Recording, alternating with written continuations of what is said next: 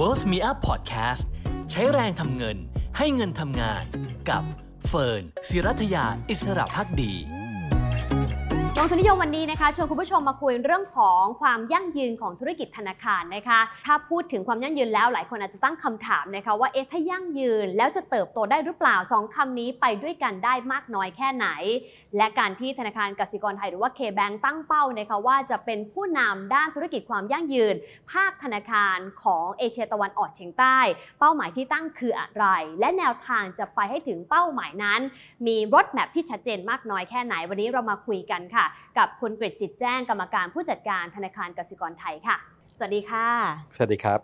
วันนี้ชวนคุณกิตมาคุยเกี่ยวกับเรื่องของ sustain กันนิดหนึ่งนะคะ ต้องยอมรับว่าวันนี้ไม่มีใครไม่พูดถึงเรื่องนี้นะคะถ้าเราพูดถึงปัญหา climate change นะคะ ตอนนี้ทุกภาคส่วนให้ความสำคัญหมดตั้งแต่ตัวเล็กๆ อย่างผู้บริโภคอย่างเรา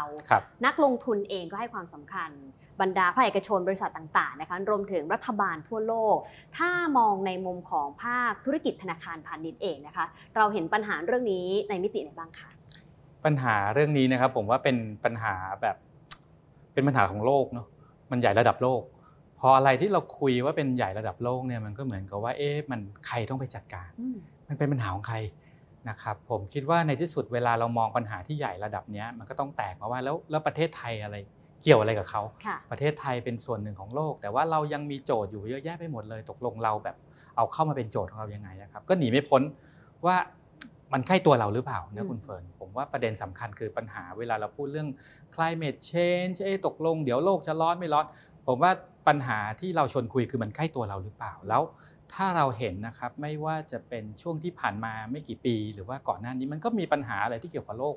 เราเรียกว่าอะไรดีโลกลวนเนาะก็โลกร้อนขึ้นต่างๆ นานานะครับมีการพูดถึงเรื่องฝุ่นอะไรเต็มไปหมดเลยมีการพูดถึงเรื่องน้ำท่วม ซึ่งคนก็คงสงสัยว่าทั้งหมดเนี่ยมันเกิดจากแบบเดี๋ยวมันเกิดแล้วมันจะหายไปไหมนะครับแต่ว่าถ้าเราไปดูสถิติ ถ้ากลับไปโจทย์เรื่อง climate change เนี่ยถ้าเราเป็นนักวิทยาศาสตร์แล้วไปดูอุณหภูมิของโลกเนี่ยจะเห็นว่าโลกเราร้อนขึ้นอย่างต่อเนื่อง ฉะนั้นมันเป็นปัญหาที่ใกล้ตัวมาก แล้วไม่ใช่ปัญหาที่จะรอได้ว่าจะมีซูเปอร์แมนเนาะ มาแล้วก็หนึ่งคนแล้วก็จะ save โลกนี้ได้เป็นปัญหาที่ต้องช่วยกันครับคุณเฟิร์นทีนี้เราได้ยินคำว่า climate change กันมาเยอะนะคะ แต่ว่าต้องยอมรับว่าวันนี้มันไม่ใช่แค่ทางเลือกแหละแต่มันเป็นทางรอดนะคะ คุณกฤษมองคำนี้ยังไงว่า เรื่องนี้คือทางรอดจริง ๆ ของธุรกิจหรือแม้แต่ประชากรทุกคนบนโลกใบนี้ครับเวลาเรามองว่าเป็นทางเลือกเนี่ยแปลว่าเราเลือกได้นะเวลาเราเลือกได้แปลว่าเรารอได้นะครับผมคิดว่า ปัญหาที่ใกล้ตัวเราขนาดนี้เนี่ยการเลือกที่จะรอเนี่ยน่าจะเป็นสิ่งที่แย่ที่สุด เพราะการรอแปลว่ายังไม่ต้องทำอะไรก็ได้ ปัญหาอะไรที่น่าจะเกิดในแบบระยะยาวนะเวลาเราพูดเรื่องเป้าหมายครอบ26ครอบ27 เป้าหมายรัฐบาล บอกว่า เดี๋ยวปีอศเนาะ2065 2075 เวลาเราพูดเลยเอ้เราอยู่ปีอะไร 2022 โอ้โหอีก 40 ปี อีกตั้งนาน อีกตั้งนานแปลว่ารอได้รอได้แปลว่าอะไรก็วันวันนี้ยังไม่ต้องทำอะไร ผมว่าความท้าทายเวลาเราเจอปัญหาพวกนี้คือว่า เราจะแปลงอะไรที่มันเป็นยาวๆเนี่ยมาอยู่ในมือเรายังไงเนะฉะนั้นองค์กรทุกองค์กรผมคิดว่าขนาดใหญ่เนี่ยตอนนี้ตื่นตัวมากเลย ว่ารอไม่ได้ละจะลุกขึ้นมาทำอะไรบางอย่าง จะลุกขึ้นมาคอมมิตนะคอมมิตว่า เดี๋ยวบริษัทเราเราจะทำสิ่งที่แตกต่างจากเดิมนะ เราจะมาดูแลเรื่องสิ่งแวดล้อมในประเด็นนั้นประเด็นนี้ เราจะปรับนู่นปรับนี่ เราจะทำในเรื่องของสังคมให้มากขึ้น เราจะดูนั่นดูนี่ ก็เลยเป็นที่มาว่าน่าจะมีความตื่นตัวกันเยอะมากเลย แต่ความตื่นตัว มันส่วนใหญ่จะอยู่ในใจเรา หรือส่วนใหญ่จะอยู่บน policy ประเด็นสำคัญคือว่าเราจะ turn สิ่งเหล่านั้นมาเป็น action ยังไงเรียกว่าการกระทำเนาะบริษัทแต่ละบริษัทจะเปลี่ยนแปลงตัวเองยังไงนะครับ ช่วงหลายปีที่ผ่านมาผมคิดว่าเราได้ยินอีกศัพท์หนึ่งเรียกอะไรดี transformation ใช่ไหมเราทำดิจิทัล transformation แต่ใครไม่ทัน transformation จะตกยุคแน่นอนใครไม่ใช้ Data อันนั้นผมว่ามันเป็นเชิง business ถามว่าสิ่งเหล่านั้นยังต้องเดินต่อไหมผมว่ายังต้องเดินนะ เพียงแต่ว่าไอ้ transformation ทั้งหลายเนี่ยคราวนี้เราต้องมา transform บริษัท โดยให้เป็น sustainable มากขึ้น ESG มากขึ้นจะทำอย่างไร ผมคิดว่าอันนั้นคือโจทย์หลักมากกว่า เดี๋ยวเราคงได้คุยกันต่อนะคะว่าจากเป้าหมายแล้วเรา turn มาสู่ action plan ต่างๆยังไง แต่ว่าเวลาพูดถึงความยั่งยืนนะคะมันเชื่อว่าหลายคนอาจจะตั้งคำถามเหมือนกันว่าเอ๊ะยั่งยืนกับเติบโต หรือ sustainability กับ growth เนี่ยมันไปด้วยกันหรือเปล่ามันสวนทางกันไหม K-Bank ตอบคำถามนี้ยังไงคะครับเวลาเราพูดคำว่าเติบโตกับกับกับยั่งยืนเนี่ยถ้าจะทำให้มันดูแบบมาต่อสู้กันเนี่ยมันจะเป็นเหมือนคอน FLICT เนาะ เคแบงเราไม่ได้มองอย่างนั้นนะครับ เพราะว่าเรามองเสมอว่าการเติบโตเนี่ยจริงๆเนี่ยการเติบโตเราไม่ได้เป็นการเติบโตในมุมของทำเพื่อทำเพื่อแบงก์อย่างเดียวทำเพื่อกำไรอย่างเดียว คือเพราะว่าการเติบโตแปลว่าในฐานะบริษัทที่ต้องสร้างผลกำไรกลับไปที่ผู้ถือหุ้นกลับไปที่คนที่เกี่ยวข้องเนี่ยถ้าเรายึดตรงนั้นเป็นหลักอย่างเดียวก็แปลว่า เราไม่ต้องทำอะไรมาก เราก็สร้างรายได้ไปเรื่อยๆเนาะ แล้วเราก็หวังว่ารายได้นั้นมันก็จะนำมาซึ่งกำไรที่เยอะไปเรื่อยๆผมว่าอันนั้นอะภาษาเติบโตแบบนั้นเนี่ยแปลว่า มันมองตื้นไป ผมคิดว่าเป็นการมองตื้นไปนะครับ มองให้ให้กว้างกว่านั้นแปลว่าอะไร จริง ๆ การที่บริษัทสามารถจะเติบโตได้ มีธุรกิจมากขึ้นแปลว่าต้องมีลูกค้าเนาะมีลูกค้ามากขึ้นมากขึ้นแล้วทำไมลูกค้าถึงใช้เราทำไมลูกค้าที่เปลี่ยนไปเรื่อยๆ ถึงใช้เรา ถ้าเราตีโจทย์อันนี้แตกครับ แล้วลูกค้ายังใช้เราอยู่เนี่ย ยิ่ง แปลว่าเราตีโจทย์เรื่อง sustainable แตกอันแรกละทำไมลูกค้าถึงจะยังใช้บริการธนาคารนะครับทำยังไงให้ลูกค้าใช้บริการธนาคารต่างๆ ได้อย่างต่อเนื่อง ถ้าเราทำอย่างนั้นก็แปลว่าเวลาที่เราเติบโต เราก็ต้องเปลี่ยนแปลงตัวเองเนาะคุณเฟิร์นจะเห็นว่าธนาคารในช่วงหลายปีที่ผ่านมาเปลี่ยนแปลงเยอะมาก เปลี่ยนแปลงตั้งแต่ว่าเมื่อก่อนเราขยายแทบจะทุกคนเร่งกันขยายสาขาถูกไหมเคแบงก็เป็นส่วนหนึ่งในนั้นก็เติบโตสาขา มาถึงจุดหนึ่งก็เริ่ม หยุดละแล้วตอนนี้หลาย ๆ ธนาคารก็เริ่มลดจำนวนสาขาทำทำถามว่าทำทำไม ก็เพราะว่าลูกค้าไปใช้บริการลดลง ในขณะที่อีกด้านหนึ่งคือดิจิทัลเนาะเคพลัสเราตอนนี้มีลูกค้าอยู่เกือบ 20 ล้านคนละฉะนั้นแปลว่าอะไรแปลว่า ลูกค้าเนี่ยไม่จำเป็นจะต้องเดินไปสาขาละแปลว่าลูกค้าเปลี่ยนไปแล้วเอาลูกค้าเข้ามาสู่บริการรูปแบบใหม่ได้ อันนี้ก็ตีโจทย์แตกแล้วว่าเอ๊ยยั่งยืนแปลว่าอะไรยั่งยืนไม่ได้แปลว่า เรายึด กำไรปัจจุบันยึดลูกค้าปัจจุบันแล้วก็ทำเหมือนเดิมไปเรื่อยๆ ฉะนั้นไอการที่เราเปลี่ยนแปลงตัวเราเองมาเรื่อยๆครับน่าจะทำให้ตอบโจทย์ความยั่งยืนเลเวลที่ 2 ที่เวลาเราพูดคำว่ายั่งยืนเนาะคนก็จะลิงก์ว่ายั่งยืนกับ ESG เนี่ยเหมือนกันไหมแปลว่าเวลาเราทำอะไรที่ยั่งยืนหันมา ESG ไหมผมว่า ESG เป็นแนวคิดเนาะที่ทำให้เวลาเอาเรื่องยั่งยืนมาใช้ในการทำธุรกิจเนี่ยมันก็คือสนใจเรื่องอยู่ 3 เรื่อง เรื่อง environment เรื่อง social แล้วก็เรื่อง governance สามเรื่องนี้อาจจะเชื่อมกัน แต่ควรจะมองแยกกันนะครับฉะนั้นก็เลยเป็นที่มาว่า เวลาเราพูดคำว่าเติบโตทำยังไงให้การเติบโตมีความยั่งยืนไปในตัวเนี่ยการออกแบบให้ทิศทางของแบงก์ไปทางนั้นก็เลยเป็นการตอบโจทย์ว่าเราจะทำยังไงให้เป้าหมายเรื่อง environment เรื่องสังคม เรื่อง governance เนี่ยเป็นเป้าหมายที่จับต้องได้ และเป็นเป้าหมายที่เติบโตคู่ เชื่อมโยงไปกับการเติบโตธุรกิจ ไม่ใช่เป็นการเติบโตแบบต่างหากเนาะต่างหากแปลว่าเออเออเดี๋ยวเราก็ลุกขึ้นมาทำอันนู้นอันนี้หน่อยทำยังไงให้กลับมาที่โจทย์ธนาคาร ธนาคารมีพอร์ตสินเชื่อใหญ่มากเนาะอยู่สองสองล้านล้านสองจุดสี่ล้านล้านทำยังไงให้พอร์ตสินเชื่อของเราเนี่ยเป็นพอร์ตที่ดูแลตัว E เยอะขึ้น ดูแล environment เยอะขึ้นทำยังไงให้พอร์ตของเราดูแลเรื่อง S S อะไร social social แปลว่าอะไร ลูกค้าเวลาเราพูดถึงบริการธนาคาร ตอนนี้บริการธนาคารตะกี้บอกไปละ K plus เนี่ย20 ล้านแล้วเนาะแต่มีลูกค้าสินเชื่ออีกจำนวนเยอะมาก ที่อยากเข้าบริการสินเชื่อแต่เข้าไม่ได้ ก็เป็นว่าเอ๊ะแล้วเราเอาโจทย์อันนี้เข้ามาเชื่อมยังไง แล้วถ้าเราทำได้ตะกี้บอกว่า portfolio ของเราเป็น E มากขึ้น E มากขึ้นแปลว่าอะไรอ่าเดี๋ยวเรามาคุยเรื่องเป้าหมายกันโซเชียลมากขึ้นแปลว่าอะไร แปลว่า เราอยากจะทำให้เกิดการเข้าถึงบริการทางการเงิน กับลูกค้าภาษาธนาคารเราเรียกอะไรนะคนตัวเล็กนะเพราะคนตัวเล็กก็อาจจะยังเล็กไปเมื่อก่อนเรามองข้ามเข้าไป เพราะว่าอะไรเรารู้จักเขาน้อยธุรกิจสินเชื่อเนี่ยถ้าเรารู้จักกันน้อย อย่างผมคุณเฟิร์นเพิ่งรู้จักกัน เออเรามาทำสินเชื่อกันดีไหมก็ต้องคุยกันก่อนนิดนึงคุยกันก่อนนิดนึงขอข้อมูลใช่ไหมอันนี้เป็นโลกเดิม เราก็ต้องคุยกันเอาเอกสารเอาหลักฐานมา โลกยุคใหม่ คุณเฟิร์นใช้บริการผ่าน K plus เรา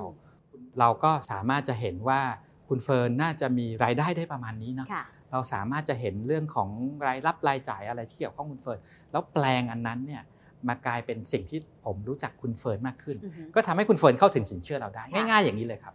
เพราะฉะนั้นจริงๆแล้วต้องบอกว่าไม่ใช่คนละเรื่อง แต่ต้องเดินไปด้วยกัน ทั้งความเติบโตแล้วก็ความยั่งยืนใช่ ทีนี้ถ้ามองในแง่ของ action plan เมื่อสักครู่คุณกิตบอกแล้วว่าเรามีเป้าหมายชัดแหละ ไม่ว่าจะ 2050 2070 75 ก็ตามแต่แต่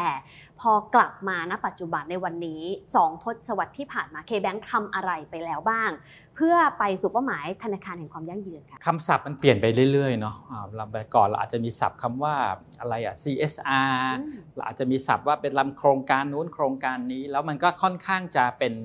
เป็นกิจกรรมแล้วกันเป็นแอคทิวิตี้ที่เราทำมาซึ่งแต่ก่อนเราอาจจะไม่ได้พูดถึงคำว่ายั่งยืน เพราะว่ามันไม่ได้ไม่ไม่ได้มีคำอะไรมาครอบไป แต่ก่อนก็ต้องบอกว่าเออต้องสนใจสังคมต้องทำนู่นทำนี่นะครับฉะนั้นในช่วงอ่าระยะสิบปี 20 ปีที่ผ่านมา ผมว่าเราเร่งทำสองอย่าง เราเร่งทำให้ตัวเราแข็งแรงเนาะค่ะแข็งแรงแล้วก็เอิ่มแข็งแรงแปลว่าอะไรแข็งแรงแปลว่า ธนาคารก็ยังลูกค้ายังเลือกใช้ แล้วก็ยังเป็นธนาคารหลักในกลุ่มลูกค้าต่างๆ เราเร่งที่จะทำให้เราสามารถจะใช้เทคโนโลยีทั้งหลาย มาเปลี่ยนแปลงเพื่อจะตอบสนองให้กับลูกค้าได้ได้ดีขึ้น เราเร่งที่จะทำให้เป้าหมายต่างๆนะครับที่เกี่ยวข้องกับสิ่งที่เราทำเนี่ยสนใจไม่ได้จะเป็นเป็นเพราะตัวเลขทางการเงินอย่างเดียวเท่านั้นทำยังไงให้เราดูแลในเรื่องของการเข้าถึงบริการทางการเงิน financial inclusion อืม financial literacy ค่ะดูแลเรื่องของความปลอดภัย ในการใช้บริการทางการเงิน ซึ่งสำคัญมากนะอืมคุณเฟิร์นผมคิดว่าโจทย์นี้เวลาเรามองข้ามไปว่าโลกที่ทุกอย่างทางการเงินเนี่ยอยู่ที่ปลายนิ้วเราค่ะนะครับมันก็มีเรื่องความเสี่ยงอะไรเต็มไปหมดเนาะมีแก๊งมีนู่นมีนี่มี call center อะไรต่างๆ เราก็เร่งเพื่อทำให้เราเก่งขึ้นอืมนะครับเก่งขึ้นที่จะยังคงเป็นเป็นอืมธนาคารหลักของลูกค้าทำให้เชื่อมโยงเป้าหมายต่างๆนะครับเชื่อมเข้ามาทำให้เราสามารถจะเดินธุรกิจไปด้วย แล้วก็เทิร์นธุรกิจนั้นเป็น ESG มากขึ้นมากขึ้นนะครับจนกระทั่งเมื่อพักประมาณปี 2 ปีที่ผ่านมา เราก็เริ่มมีการไปคอมมิตละเป้าหมายด้าน E นะที่บอกว่าเป็นเรื่องของเออสภาพแวดล้อม เป็นเรื่องก๊าซเรือนกระจก เราก็พูดไม่ใช่แค่อยากละค่ะเราพูดเป็นตัวเลขละว่าเรา commit ตัวเราเองว่าภาษาเอ่อเทคนิคหน่อย scope หนึ่ง scope สองภายในปีไหนเราจะทำให้เป็น net zero เป็นต้นอืม scope 3 portfolio ของเรา เราเริ่มจาก sector ไหนก่อน แล้ว sector นั้นเนี่ยเรามีแผนที่จะทำอะไรกับลูกค้าอ่าผมเน้นนะกับลูกค้าเวลาเราพูดเรื่องสินเชื่อ เราทำคนเดียวไม่ได้ครับ เราต้องชวนลูกค้าเราทำด้วยกันค่ะ ทีนี้ต้องยอมรับว่าเราไม่ได้ตั้งเป้าแค่ตัวเราเองอืมแต่ว่าเราตอนนี้กำลังมองว่าเราเนี่ยจะเป็นผู้นำด้าน ESG ของธุรกิจธนาคาร ในภูมิภาคเอเชียตะวันออกเฉียงใต้หรือว่าในอาเซียอันนนี้ด้วคืยอแบบเราประกาศเอาไว้แล้วอ่าอันนี้ยิ่งใหญ่ทีเดียว เล่าให้ฟังถึงเป้าหมายนี้หน่อยได้ไหมคะว่าความตั้งใจของเราจริง ๆ คืออะไร ครับอ่ากลับไปโจทย์เดินครับ เวลาที่เราเห็นว่าอะไรที่เป็นโจทย์ยากท้าทายในระยะยาวเนี่ยมันต้องมีเป้าหมายที่มีความหมายเนาะ เป้าหมายที่มีความหมายมันสะท้อนว่าเราให้ความสำคัญกับโจทย์นั้น แล้วเป็นเป้าหมายที่สะท้อนว่าเราวางตัวเราเองยังไงนะครับการที่เราบอกว่าเราน่าจะเป็นผู้นำค่ะในอ่าภูมิภาคเนี้ยแปลว่าเรากำลังบอกว่าเราเราลุยละอืมเราไม่รออาคุณเฟิร์นจะเห็นว่าในเรื่องพวกอ่าที่เกี่ยวข้องกับ ESG Sustainable Finance ทั้งหลายเนี่ยมันก็จะมีแบบอ่าความไม่แน่นอนเต็มไปหมดนะครับ อย่างสมมติกลับมาอ่า ประเทศไทยเรายังไม่มีกฎหมาย ประเทศไทยเรายังไม่มี taxonomy เรายังไม่มีนู่นเรายังไม่มีนี่เรายังไม่มีนั่น ถ้าเราอ่าบอกว่าเราขอเป็นผู้ตามในแต่ละเรื่องแล้วกันเนาะอืมแต่ไม่มีใครพูดแบบนั้นนะต้องคิดในใจ เราก็ค่ะบอกว่าเดี๋ยวเรารอให้เกิด 1 เรารอให้เกิด 2 เรารอให้เกิด 3 แล้วเดี๋ยวเราจะวิ่งเลย แต่ถ้ายังไม่เกิด 1 2 3 เดี๋ยวเราขอขอรอก่อน Wait and see อ่าก่อนขอรอก่อน ผมว่าอันนั้นเป็นการคิดแบบว่า ถ้าถ้าทุกคนคิดแบบนั้นหมดนะครับทุกอย่างจะเคลื่อนช้ากลับไปโจทย์เดิมที่คุยกับคุณเฟิร์นตั้งต้น พอโจทย์ยากอย่างเงี้ยทุกอย่างต้องขึ้นเร็วถูกไหมอืมต้องขึ้นเร็ว การที่เราบอกว่าเราขอเป็นผู้นำก็แปลว่าเราขอมาบอกละ ว่าเราตั้งเป้าแบบนี้ เราจะทำแบบนี้อ่าน้อยไปมากไปคุยกันได้ คุยกันได้หมายถึงเอ๊ะแล้วเราไม่ทำอันนู้นล่ะเราไม่ทำอันนี้ล่ะ ผมว่าอันนั้นเป็นสิ่งที่มาปรับ แล้วก็เน้นว่า priority เราอยู่ตรงไหนแต่การคิดแบบผู้นำคือเราไม่รออืมเราไม่รอ เราไม่รอที่บอกว่าต้องเกิดอันนั้นเกิดอันนี้ก่อนแล้วเดี๋ยวเราทำนะครับคณะกรรมการธนาคารกสิกรไทยก็ไม่รอที่จะบอกว่าเราต้องเป็น Bank of Sustainability คณะกรรมการธนาคารกสิกรไทยก็บอกว่าการที่จะเป็นแบบนี้ได้ เราไม่ใช่โจทย์เราไม่ใช่โจทย์แค่ในประเทศไทยเท่านั้นแหละเราน่าจะขยับตัวเราเอง แล้วสามารถจะขยายตัวเราเอง practice ของเราที่เราตั้งเป้านู่นแล้วเราทำได้ สมมติเป้าบางอย่าง เราตั้งไว้ 20 เป้าเราอาจจะ ไม่ได้ถึงทั้งหมดอืมเพราะเป็นไปได้ว่าเรื่อง ESG มันมันยากเนาะมันค่ะยากนะแต่การเป็นผู้นำก็ยอมรับได้ว่าบางอย่างเราลุยแล้วเรามาเรียนรู้ด้วยกัน แล้วเราชวนคนอื่นนะครับ ชวนคนอื่นไม่ว่าในในอินดัสทรีต่างๆนะครับ ในอุตสาหกรรมต่างๆ หรือแม้กระทั่งในสถาบันการเงินด้วยกันเนี่ยให้ให้มันเลินด้วยกัน ให้มันลุยด้วยกัน แล้วที่สำคัญสุดคือชวนลูกค้านะครับ เพราะผมคิดว่าลูกค้าเป็นเป็นสิ่งที่สำคัญมากที่จะ ถ้าทำยังไงที่จะบอกว่ารอไม่ได้ละประเทศไทยเรารอรอไม่ได้แล้วเนาะเราต้องลุยแล้วเนาะอันนี้สิ่งที่สำคัญมากเลย ผู้นำต้องเดินเลยอย่ารอครับลุยเลยนะคะ สิ่งที่คุณกริกบอกไว้ทีนี้เวลาเราเห็นเป้าหมายชัด แล้วก็เราวาง positioning ตัวเองว่าเราเป็นผู้นำไม่ใช่แค่ในไทย แต่ว่าในอาเซียนด้วย road map นะคะที่จะไปถึงในแต่ละตัวไม่ว่าจะเป็น environment social หรือว่า governance ESG ของ K-Bank มีอะไรบ้างคะคุณกิตครับ ด้านด้าน E หรือว่า environment เนี่ยก็แปลภาษาง่ายๆ ก็คงเกี่ยวข้องกับพวกก๊าซเรือนกระจกเนาะอะไรที่ปล่อยออกมาแล้วทำให้ให้ให้โลกนี้ร้อนขึ้นอย่างต่อเนื่องมาอย่างต่อเนื่องนะครับ ก็เราก็ตั้งในภาษาที่ว่าอะไรที่เกี่ยวข้องกับธุรกิจธนาคาร การดำเนินงานของเรานะครับ ที่อยู่ในมือเราโดยตรงเนี่ยเราก็ไปสแกนดูนะครับว่าธุรกิจเราก็หลักๆก็เราไม่ได้เป็นโรงงานเนาะ แต่สิ่งที่เรามีอยู่ก็คือว่าเราก็มีแบบรถ มีรถที่จะต้องวิ่งไปพบลูกค้านู่นนั่นนี่ เราก็มีรถอยู่สักเยอะเหมือนกันเป็นพันคันสองสามพันคันที่จะใช้อยู่ในธนาคาร เราก็ปัจจุบันเราที่เราทำแล้วก็คือเราเปลี่ยนประเภทน้ำมันละนะครับเปลี่ยนประเภทน้ำมันที่ทำให้ปล่อยไอ้พวกก๊าซเรือนกระจกน้อยลงนะครับแม้ว่าจะทำให้อาจจะเกิดการประหยัดน้อยลงไปบ้าง ถึงอาจจะต้องเพิ่มขึ้นนิดนึงนะครับแต่ว่ามันคุ้มค่าที่จะทำนะครับถัดไปก็คือว่า เราก็จะมีการเปลี่ยนรถพวกนี้ที่ที่ตอนนี้ปัจจุบันเป็นน้ำมันเป็น EV ทั้งหมดเนาะปี EV ทั้งหมดเราคงจะใช้เวลาประมาณปัจจุบันรถเทอมต่างๆ ที่ใช้เราก็ใช้การเช่าเอา เราก็จะรอให้หมดสัญญา แล้วเราก็จะเปลี่ยนพวกนี้เป็นอีกระบบหนึ่งก็คือเป็นระบบไฟฟ้าทั้งหมดนะครับคงใช้เวลาหลายปีนิดนึงเพราะว่ารถก็จะทยอยหมดอายุนะครับพอหมดอายุหมดสัญญาเช่าก็จะเปลี่ยนเป็น EV เลยนะครับอันนี้ฟังแล้วก็ไม่ยากเนาะไม่ยากเนาะ ไม่ยากหมายถึงก็อยู่ในมือเรา policy bank อาออกไป ก็ต้องมีวิธีการในการดูแล make sure ว่ารถออกไปแล้วมีที่ชาร์จเนาะเพราะว่าถ้าจะมองข้อจำกัดนะเราก็อาจจะต้องบอกโอ้ไม่ได้หรอกเคาะไม่ได้ เพราะว่าต้องรอให้เกิดที่ชาร์จก่อน ผมบอกว่าเคาะไปเลยเพราะไม่งั้นเราก็เป็นผู้ตามใช่แล้วก็เป็นผู้ตามแล้วเดี๋ยวเราไปหาทางเอา เราจะทำอย่างไร เดี๋ยวไปหาทางเอา แต่เคาะไปก่อนว่า policy เราชัดเจนรถของธุรกิจธนาคารจะเปลี่ยนเป็น EV หมดเคาะชัดเจน อันที่ 2 ธุรกิจเราก็ใช้ไฟเนาะเนี่ยเราก็ใช้ไฟใช้แอร์มีสถานที่มีตึกอาคารสำนักงานอยู่ 4 ตึกใหญ่ๆนะครับไม่ว่าจะเป็นที่ราชบุรณะที่ประหลที่แจ้งวัฒนะนะครับ เรามีสาขาอยู่นะครับอยู่ 800 กว่าสาขา เราก็บอกว่าทำยังไงให้เราสามารถจะเทินพื้นที่เราเนี่ยสามารถผลิตไฟได้ด้วยตัวเองหนีไม่พ้นก็ติดโซล่าเนาะติด solar rooftop ต่างๆนานาแล้วเราก็ไปสแกนมาหมดละตึกแต่ละตึกก็จะติดโซล่าผลิต ไฟได้จำนวนหนึ่งสาขาที่เป็นของเราเองที่ไม่ได้อยู่ในห้าง สาขาที่อยู่ในห้างก็ติดติดไม่ได้เนาะเราก็ต้องเอาสาขาที่เป็นพวก stand alone ทั้งหลาย ก็รวมๆกันทั้งหมดอีก 200 กว่าสาขา แล้วก็มีแผนที่จะติดพวกโซล่าทำให้เราผลิตไฟได้เองจำนวนหนึ่ง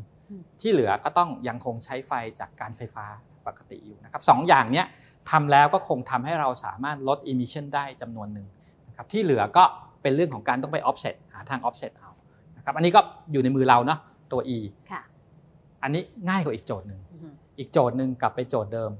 สินเชื่อเนาะเราเป็นตัวกลางเรามีลูกค้าไว้วางใจเราเอาเงินมาฝากกับเรา ก็ก็จำนวนเป็นล้านล้านบาทนะครับเราปล่อยสินเชื่อไปยังธุรกิจมากมายมหาศาลในทุก sector นะครับแต่ละ sector มีการปล่อยก๊าซเรือนกระจกที่ไม่เท่ากัน เราไปวิเคราะห์มาหมดละว่า sector ไหนหน้าตาเป็นยังไงนะครับเราก็ เลือกมาแล้วว่า3 sector หลักนะครับที่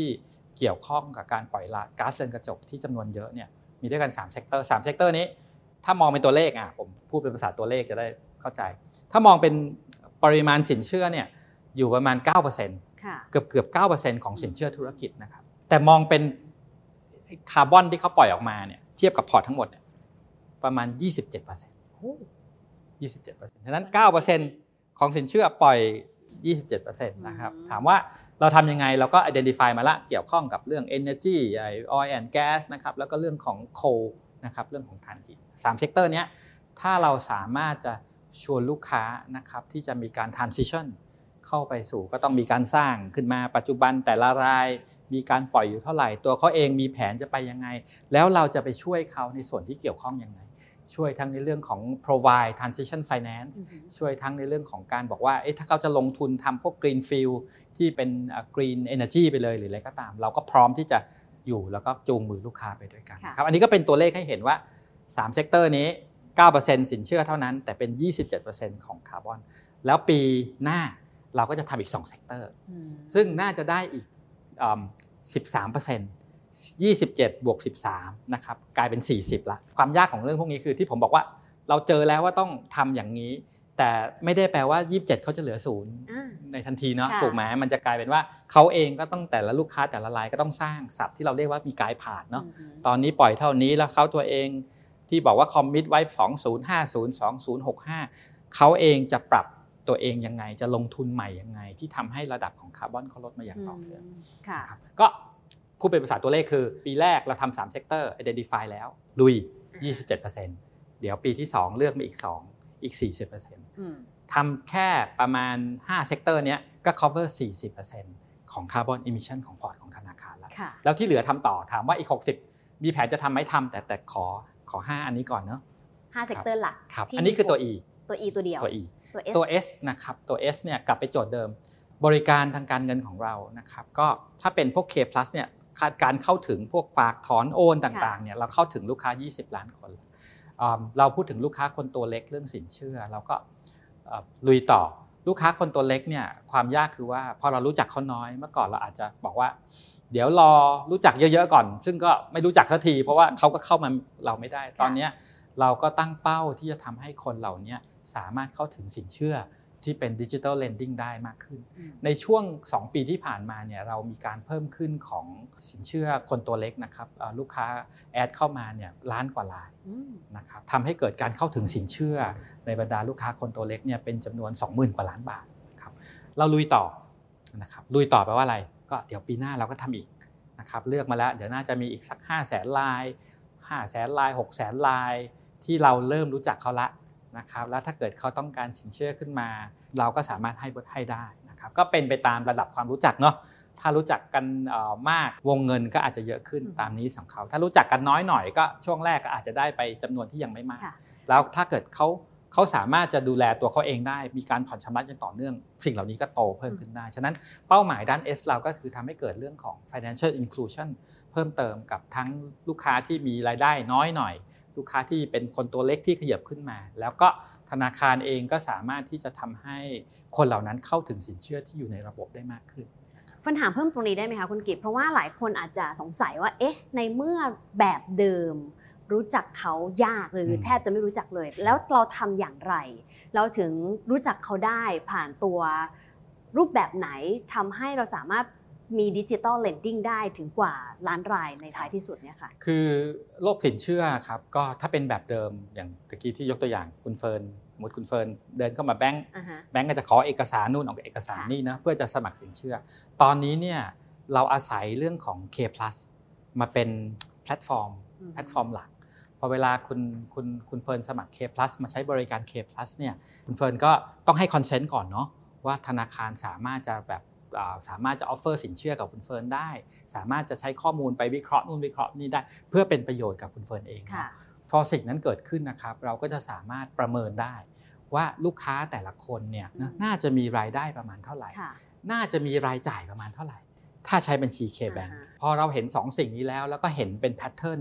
พอสรุปได้ว่าเออคุณเฟิร์นก็ใช้ K plus มานานระดับหนึ่งประเมินเรื่อง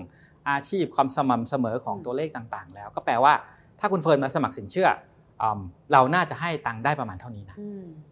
คนที่สองมาสมัครก็กระบวนการเดียวกันเลยครับ ฉะนั้นเวลาเราพูดถึงเรื่อง digital lending เนี่ยมันเป็นทางที่จะทำให้เราสามารถใช้ความรู้จักผ่านธุรกรรมที่เกิดขึ้น มากกว่านั้นอีก ถ้าคุณเฟิร์นบอกว่าไปลงทุนกับเราในฝั่งของกองทุนนะครับแล้วก็ตรงนั้นได้ให้ consent เนี่ยไอ้ข้อมูลที่เป็นกองทุนตรงนั้นว่ามี wealth เท่าไหร่ มีเงินฝากอยู่เท่าไหร่ เราก็สามารถเอาทุกอย่างมาทำให้เห็นได้ว่าอ๋อคนนี้เขาเรารู้จักเขาแล้วนะ ไม่ใช่ว่าเราไม่แม้ว่าเรายังไม่ได้เจอกัน เราก็รู้จักเขาละฉะนั้นถ้าเขามาขอสินเชื่อเรา เราน่าจะให้เงินเขาได้ประมาณนี้เพราะจริงๆตัวเลขหลอกเราไม่ได้อะหลอกเราไม่ได้ เราเห็นอยู่แล้วว่าธุรกรรมเป็นอย่างไรใช่ครับ ตัวเลขหลอกเราไม่ได้ แต่ว่าในโลกดิจิทัลเนี่ยก็มีคนมาหลอกเยอะนะคุณเฟิร์นนะแล้วเราป้องกันหรือว่าบริหารจัดการความเสี่ยงครับ ตรงนี้ยังไงอะคะก็ก็เป็นอีก ความเก่งหนึ่งที่เราต้องทำควบคู่กับความสามารถในการทำให้เข้าถึงเนาะอืมก็เป็นความสามารถในการที่บอกว่า ถ้ามีใครที่ไม่หวังดีแล้วกันเนาะเข้ามาแล้วบอกว่าอ๋อเดี๋ยวฉันจะปลอมตัวนะปลอมตัวผมใช้ภาษานี้แล้วกัน ฉันจะปลอมตัวเป็นแม่ค้าออนไลน์แต่จริงๆฉันไม่มีร้านหรอก แต่ฉันจะสร้าง statement อ่าโอนไปโอนมาทำให้เกิดเป็น pattern ที่เสมือนว่ามีร้านค่ะเรามีหน่วยงานครับอือหือที่จะคอย คอยดู pattern พวกเนี้ยอืมแล้วก็บอกว่าอ๋ออันนี้ไปสร้างมา มันก็มีอะไรเราก็ใช้เทคโนโลยี ทีมเขาก็บอกมี AI Machine Learning อะไรภาษาเทคนิคทั้งหลายอะครับที่จะบอกว่ามาหาแล้วก็เซตเงื่อนไขว่า เออ คนนี้แปลกอือหือเพราะว่ามี pattern เหล่านี้เกิดขึ้น แล้วก็ถ้าจะมาขอสินเชื่อเราก็เป็นไปได้ว่าอมพอเรารู้จักแล้วก็ก็ก็จะไม่ได้นะครับ เพราะว่าไม่มีธุรกิจจริงอ่าฮะเพราะว่าไปสร้างสิ่งที่ไม่จริงอืมออกมา ซึ่ง เลยเลยต้องฝากบอกกับทางเอ่อท่านผู้ชมด้วยว่าในโลกของสินเชื่อเนี่ยขอให้คุยกันบนความจริงเป็นหลักอ่าฮะเพราะว่าถ้าเกิดเราคุยบนความไม่จริงแล้วเนี่ยในที่สุดแล้วมันก็จะมีปัญหาค่ะแล้วมันก็จะกระทบกับเรื่องของอาความรู้จักที่แบงค์เขารู้จักเราอือฮึเพราะพอเราไปทำอะไรที่ไม่ไม่ใช่ตัวเราแล้วเนี่ยมันจะกลายเป็นผลไม่ดีกับเราในอืมที่สุดครับค่ะเพราะฉะนั้นก็คู่กันนะคะครับเราพยายามที่จะ offerให้กับกลุ่มที่อาจจะเคยเข้าไม่ถึง แต่ว่าก็แน่นอนว่ากลุ่มนั้นเองก็ต้องชื่อตรง นะคะใช่กับใช่การเปิดเผยข้อมูลจริง ๆ กับใช่เราด้วยเหมือนกันใช่นะคะ ทีนี้นั่นคือตัว S ใช่นะคะสุดท้ายตัว G แล้วก็ตัว G governance ตัว G เนี่ยเอ่อเวลาเราพูดอะไรแล้วเราพูดเป็นรูปธรรมค่อนข้างเยอะผมพูดอย่างนี้กันเพราะมันก็ governance แปลว่าอะไรเราบริหารจัดการยังไง ก็ในที่สุดก็กลับมาว่าเราก็เป็นเอ่อ good corporate citizen ยังไงนะครับทำยังไงให้เราเอ่อมองเรื่องของตัวตนว่าเราก็ต้องทำดีเราดูเอ่อแลลูกค้าดี นะครับเราไม่ไปทำอะไรที่ไม่ถูกต้องเราดูแลเรื่อง conflict ดี เรามีกระบวนการในการพิจารณาต่างๆ แบบเป็นระบบ คือแปลว่าเราสร้างองค์กรของเราที่จะทำให้ work เป็นระบบอืมนะครับให้ความสำคัญกับเรื่องของอมอยู่กันยาวนะครับไม่ได้ทำอะไรกันแบบสั้นๆนะครับดูแลเรื่องของ governance การกำกับดูแลต่างๆ ให้เป็นระบบ แล้วก็สามารถที่จะ identify กระบวนการต่างๆ ได้ ให้ลิงก์กับโจทย์ทางด้าน E และ S ผมยกตัวอย่างอันหนึ่งนะครับเราก็มีการ บอกว่าอืมโครงการต่างๆนะครับที่ลูกค้าอยากได้สินเชื่อ แล้วเรามีการประเมินนะครับเบื้องต้นว่าโครงการเหล่านี้อาจจะมีผลกระทบด้านสิ่งแวดล้อมอืมเนาะถามว่าถ้าก่อนหน้าที่เราจะ enforce เรื่องนี้ทำไงอ๋อก็ก็บอกอ๋อก็วิเคราะห์ไปสิว่าอะไรยังไงรวมไปกับเรื่องการวิเคราะห์สินเชื่อค่ะตัว G ที่เราจัดเราบอกว่าเฮ้ยอย่าเพิ่งคุยเรื่องสินเชื่อได้ไหมไปคุยเรื่องผลกระทบด้านสิ่งแวดล้อมก่อนอืม ว่าเขาได้มาตรฐานหรือเปล่า เช่นอะยกตัวอย่างเราก็จะมีเคสว่าเอ้ยจะไปทำโรงงานที่เกี่ยวข้องกับการเผาขยะอะสมมติเวลาคนได้ยินนี้โอ้เผาขยะมันต้องปล่อยก๊สอะไรออกมาไม่ค่ะดีแน่เลยอะก็บอกมาตรฐานที่จะทำให้การเผาขยะ แล้วยังได้รับการยอมรับกับสากลอยู่เนี่ยต้องทำอะไรยังไงบ้างอืมนะครับก็ไปวิเคราะห์มา โครงการที่เป็นลักษณะพวกนี้เนี่ยไปวิเคราะห์มาหมดเลยนะครับเพื่อจะ ensure ว่าไม่มีใครที่ไป ทำอะไรที่ไม่ได้มาตรฐานสากลนะครับ ก่อนที่จะมาคุยเรื่องสินเชื่อ นี่ก็เป็นส่วนหนึ่งของยกตัวอย่างตัว G อืมว่าเราพูดจริงทำจริงว่าเออในเมื่อให้ความสำคัญก็ต้องเอาสิ่งเหล่านี้ไปใช้ในการบริหารจัดการด้วยนะค่ะเป้าหมายเรื่องนี้ถือว่าไม่ใช่เป้าหมายระยะสั้นนะคะ แล้วก็มีระยะเวลาในการเดินทางอีกนานทีเดียว เรามองว่าความท้าทายระหว่างทางหรืออุปสรรคที่เราต้องเผชิญหรือแม้แต่ การทำให้เห็นเป็นรูปธรรมจริงๆอะคะเราเจอกับอุปสรรคตรงไหนบ้างไหมคะ ระหว่างทางครับเอ่อ คิดว่าถ้าเรามองเอ่อความท้าทายเป็นเป็นอะเรื่องปกติอะผมว่าเราจะเราจะแบบลุยได้นะครับ เพราะว่าเรื่องนี้ยังไงก็ต้องมีอุปสรรคค่ะนะครับเอ่อผมยกตัวอย่างถ้ามองแบบพอร์ตสินเชื่อเราเนาะตะกี้ที่ยกตัวอย่างไปอะครับเอ่อถ้าเป็นลูกค้าขนาดใหญ่เนี่ยที่เขาอยู่ในตลาดหลักทรัพย์ที่เขาต้องเจอนักลงทุนถามหาแผนเรื่อง ESG แต่ละคนต้องมีแผนอยู่แล้วอือหืออันนั้นก็เป็นแค่เรื่องเวลาทางเลือกเขาน้อยที่ค่ะจะบอกว่า ไอ้ ESG รอได้พวกนั้นเนี่ยจะต้องโดนอ่านักลงทุนถามมีความกดดันทั้งหลายมา ยังไงเขาก็ต้องวิ่ง แต่ถ้าเราลูกค้ามีขนาดเล็กลงมา ผมคิดว่าความท้าทายคือว่าเอ๊ะทำเราได้อะไรอืมเนาะคุณเฟิร์นแบบทำทำแล้วเออมันเหมือนทำดีแต่ไม่มีใครรู้สู้ทำกำไรดีกว่าไหมอ่าฮะผมว่าภาษาประมาณนั้นนะครับ มันกลับไปว่าในที่สุดมันต้องสร้าง incentive เนาะอืม incentive ก็แปลว่าเกี่ยวข้องกับภาครัฐละว่าใน sector ต่างๆนะครับภาครัฐจะสร้าง incentive ยังไง นะครับคู่ไปกับอ๋อถ้าทำแบบนี้ ถ้าลงทุนแบบนี้ยกยกเว้นภาษีได้ส่วนหนึ่งอ่าเป็นต้นเป็นต้นนะครับ นั่นคือด้าน incentive แต่อีกด้านหนึ่งบอกว่ามันไม่ใช่ incentive ละแต่ถ้าคุณไม่ทำคุณแย่แน่เลย มันก็ต้องมีกฎหมายมีอะไรออกมานะครับ ความท้าทายคือสิ่งเหล่านี้จะออกมายังไงที่จะยกระดับกันในทุกๆ sector ให้ไปกันไปกันได้ด้วย speed ที่ที่เร็วขึ้นนะครับ เพราะว่าโลกนี้เขาเคลื่อนแล้วนะครับถ้า คุณเฟิร์นติดตามข่าวจะมีอย่างคำว่า CBAM ที่ EU เขาออกมาละเขาก็จะบอกว่าในเมื่อบริษัทใน EU ได้เอาเรื่องคาร์บอนมาสำคัญไปถึงไปปรับปรุงกระบวนการต่างๆ ประเทศที่ส่งออกสินค้าบางอย่างเข้าไปในประเทศเขาเนี่ยยูก็ต้องผ่านมาตรฐานเดียวกัน ถ้ายูไม่ผ่านแปลว่าแอสซูมว่ายูยังไม่ได้ทำแปลว่าเราจะเก็บภาษียูเพิ่ม เล่นกันง่าย ๆ แบบนี้เลยครับ มันเป็นกติกาการค้าโลกใหม่ใช่ครับใช่ครับฉะนั้นความท้าทายมีครับคุณเฟิร์นแต่สิ่งสำคัญคือ ขอให้มองว่าในที่สุดแล้ว เรื่องนี้อยู่กับเราแน่นอน เราทำยังไงให้เรามองความท้าทายมันเป็นเงื่อนเรื่องที่เราต้องมา work ร่วมกัน ทั้งในระดับของอุตสาหกรรม ทั้งในระดับของ sector ในระดับของลูกค้า แต่ก้าวแรกที่สำคัญสุดคือช่วยกันสร้างแผนออกมาเนาะถ้าเป็นบริษัทว่าเอ๊ะโจทย์นี้เกี่ยวกับเรายังไงหนีไม่พ้นก็ต้องไปประเมินครับ ว่าเรามีระดับของมุตตัว E เราอะไรเกี่ยวกับเราบ้างนะ ตัว S อะไรเกี่ยวกับเราบ้างนะ เป็นต้นครับค่ะจริงๆ คุณกิตพูดหลายครั้งว่าเราต้องร่วมมือกันต้องช่วยกันนะคะ ในฐานะที่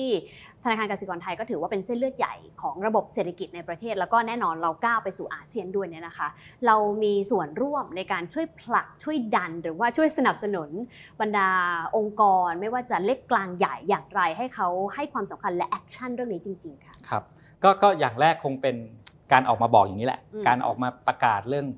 ESG ว่าเป็นเรื่องใหญ่ของเราละ เราอยากจะเป็นผู้นำนะครับ แล้วเราก็จะมีการลงทุนที่เกี่ยวข้องในด้านนี้ ลงทุนให้สินเชื่ออีกเป็นระดับแสนล้านนะครับในอีกหลายปีข้างหน้านะครับหลายปีข้างหน้าหมายถึงเราไม่ได้ทำปี 2 ปีจบเรามองว่าเรื่องพวกนี้ต้องทำต่อเนื่องนะครับฉะนั้นอันแรกก่อนก็คือบอกว่าเนี่ยสิ่งที่เราทำนะครับใน Product สินเชื่อต่างๆ เดี๋ยวเราจะ add element ที่เป็นเรื่องของ E เข้าไปมากขึ้นนะครับมีการพูดถึงตัวเลข อย่างชัดเจนนะครับตัวเลขต่างๆ ที่เราประกาศออกไปในที่สุดเดี๋ยวเราก็จะมาตามอัปเดตว่าตรงไหนเราทำได้ ตรงไหนเราทำไม่ได้ ปีนี้เราได้ประกาศออกไปนะครับว่าเราน่าจะมีสินเชื่อการลงทุนที่เกี่ยวข้องกับเรื่อง environment ในประมาณสัก 25,000 ล้าน ปัจจุบันเราทำได้ประมาณ 70%ของเป้านะครับก็ปีนี้อาจจะยังไม่ได้เป้า ก็ปีหน้าเราลุยต่อนะครับผมว่ามันเป็นวิธีการคิดที่บอกว่า ก็ไม่รอไม่รอก็ลุยก่อนอความอะไรนะครับเป๊ะๆของเป้าหมายไม่สำคัญเท่ากับก้าวแรกและก้าวที่2ที่เราเดินนะครับฉะนั้นก็ก็ลุยกันไปแล้วก็เดี๋ยวในที่สุดเราก็จะมาแชร์ เราก็จะมาชวนคุยนะครับแล้วก็ทำยังไงให้ในทุกๆอินดัสทรีนะครับให้ความสำคัญแล้วก็พูดเรื่องนี้เป็นภาษาตัวเลขมากขึ้น ผมเน้นมากๆเรื่องภาษาตัวเลข เพราะว่าถ้าเราไม่พูดเป็นตัวเลขเนี่ยมันจะทำให้โจทย์นี้มันอยู่ในระดับ policy พออยู่ในระดับ policy ไม่มีตัวเลขมา มันเลยไม่รู้ว่ามันดีขึ้น หรือว่ามันเท่าเดิม วัดไม่ได้ วัดไม่ได้ เพราะฉะนั้นตัวเลขจึงสำคัญมากนะคะ เรามองภาพ K-Bank นับจากนี้หลังจาก การเปลี่ยนผ่านเริ่มต้นขึ้นแล้ว แล้วก็เริ่มก้าวเดินแล้วยังไงบ้างคะ คือเราก็ลุยนะครับ แล้วก็อย่างที่ผมจะเน้นย้ำนะครับว่าเวลาเราพูดเรื่อง sustainability เราพูดเรื่อง ESG เนี่ยสำคัญคือเรื่องของความยั่งยืนคือเราต้องแข็งแรงเนาะคุณเฟิร์นคือการที่เราแข็งแรงแปลว่าลูกค้ายังใช้เราอยู่เนาะฉะนั้นเราไม่สามารถจะทำอะไรที่เราตัดลูกค้าทิ้งออกไปได้ อันนี้คือสิ่งที่สำคัญของแนวคิดนี้ ตัดลูกค้าทิ้งแปลว่าอะไรสมมติอ๋อเราไปวิเคราะห์มาแล้วอ๋อมีลูกค้าบางคนไม่สนใจทำเรื่องคาร์บอนเลยนู่นนั่นนี่แล้วเราตัดเขาทิ้ง ถามว่าวิธีคิดแบบนั้น ผมว่ามันคิดแบบไม่ sustain มันสั้นไปเอาแต่ตัวเองรอดบอกลูกค้าไปอยู่กับใครก็อยู่คิดแบบนั้นยังไงไม่ sustain ฉะนั้นสิ่งที่เราคิดคือมาชวนกันครับ การที่จะมาชวนได้ก็หนีไม่พ้นที่จะไปคุยกันในแต่ละ sector นะครับ sector นี้จะทำกันยังไงดี sector นี้จะทำกันยังไงดี แล้วในที่สุดทางคนที่เกี่ยวข้องไม่ใช่แค่แบงค์ลูกค้า แต่เป็นพวก regulator ในมุมต่างๆ น่าจะคุยภาษาเดียวกันหมด แล้วภาษาที่สำคัญมากของเรื่องนี้คือ จุดเริ่มต้นเราตัวเลขเท่าไหร่นะแล้วปีหน้าตัวเลขนั้นมันขยับขึ้นขยับลง ถ้าเราขยับลงได้เราทำอะไรยังไงนะ อย่าเก็บเป็นความลับช่วยกันมาบอกคนอื่นด้วย คนอื่นเขาจะได้เอาไปทำแล้วขยายผล อันนี้เป็นการแข่งขันในอีกรูปแบบหนึ่งซึ่งผมว่าสำคัญมากนะ เป็นการแข่งกันที่จะทำให้ โจทย์ยากมากเนี่ยมันลดลงมา ฉะนั้นช่วยกันแข่งครับ อย่าอย่าอย่าอะไรอย่ารอ อันที่สองคือถ้ามีสูตรลับ อย่าเก็บไว้คนเดียวช่วยมาแชร์ด้วยครับ